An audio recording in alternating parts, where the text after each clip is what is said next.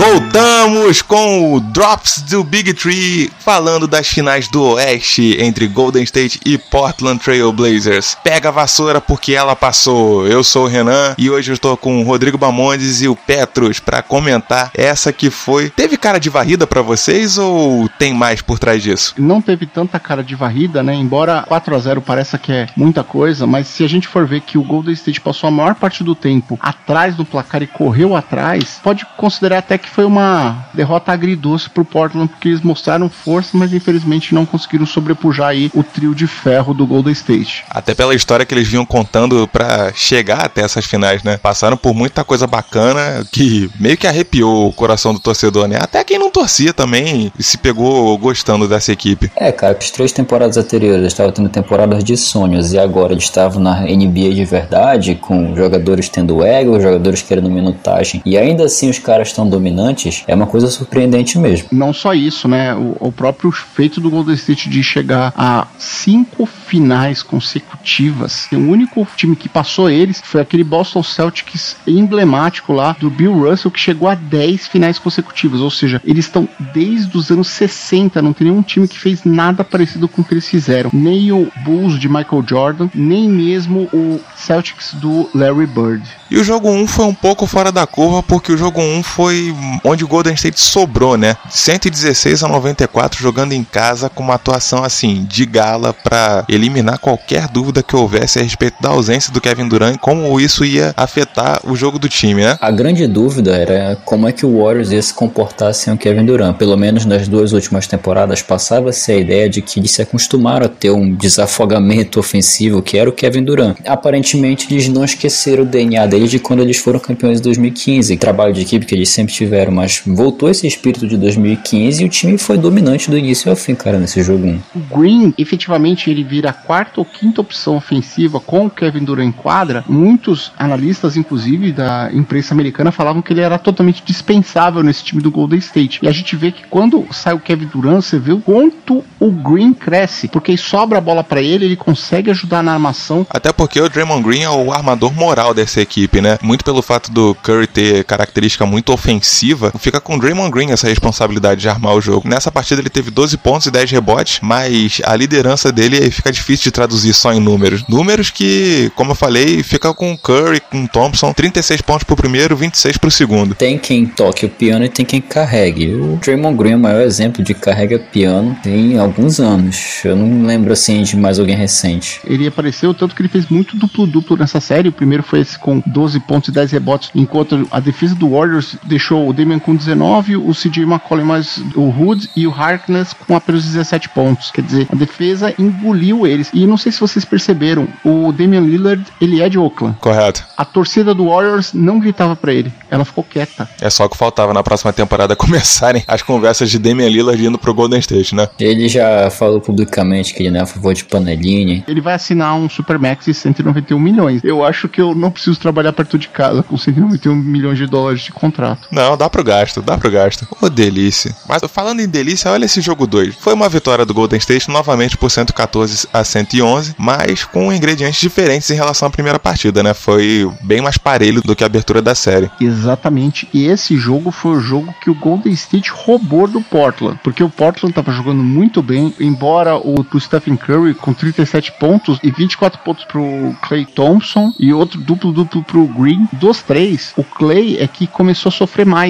pressão. Eles conseguiam deixar o Clay Thompson numa posição um pouco mais difícil, mas o Curry e o Green estavam sobrando. E que defesa do Igodala no final da partida quando o Damian Lillard podia empatar. O Portland teve 200 quilos caindo na cabeça dele com essa defesa do Igodala no final da partida. O Cleveland de 2015 que o diga, né? O jogo 1, claro, foi um show à parte do Warriors, mas o jogo 2 dava a entender que o Portland Trail Blazers tinha time para bater de frente, talvez até ganhar uma partida ou duas se tivesse ocorrido tudo bem. Acho que esse roubo desestabilizou a, a mentalidade do time voltando para Portland, mas não acho que foi grande esse fator. Não dá para diminuir a atuação do Blazers, até como você salientou, né? O, o, time aparecendo, teve aquela parte engraçada, né? De você ver os irmãos Curry duelando. O Seth Curry fez 16 pontos, teve roubadas importantes nessa partida. O Golden State ganhou num detalhe, um detalhe chamado garrafão. Mas o Denver já tinha aproveitado. Vamos ser sinceros, o Canter foi uma grata surpresa, muito surpreendente nesses playoffs. Mas no fundo, no fundo, você não pode contar só com ele para garantir o garrafão. E teve aquela história do Ramadã, né? A gente sabe que ele estava em jejum durante esses jogos, a gente não sabe até que ponto isso serviu para diminuir os números dele, que caíram muito nessa série. E sobrou Kevon Looney e Jordan Bell. Eles apareceram para garantir essa vantagem ao longo dessa série, principalmente no jogo 4, que a gente vai falar mais à frente. Isso, mas uma coisa que dá para perceber é como o Green faz os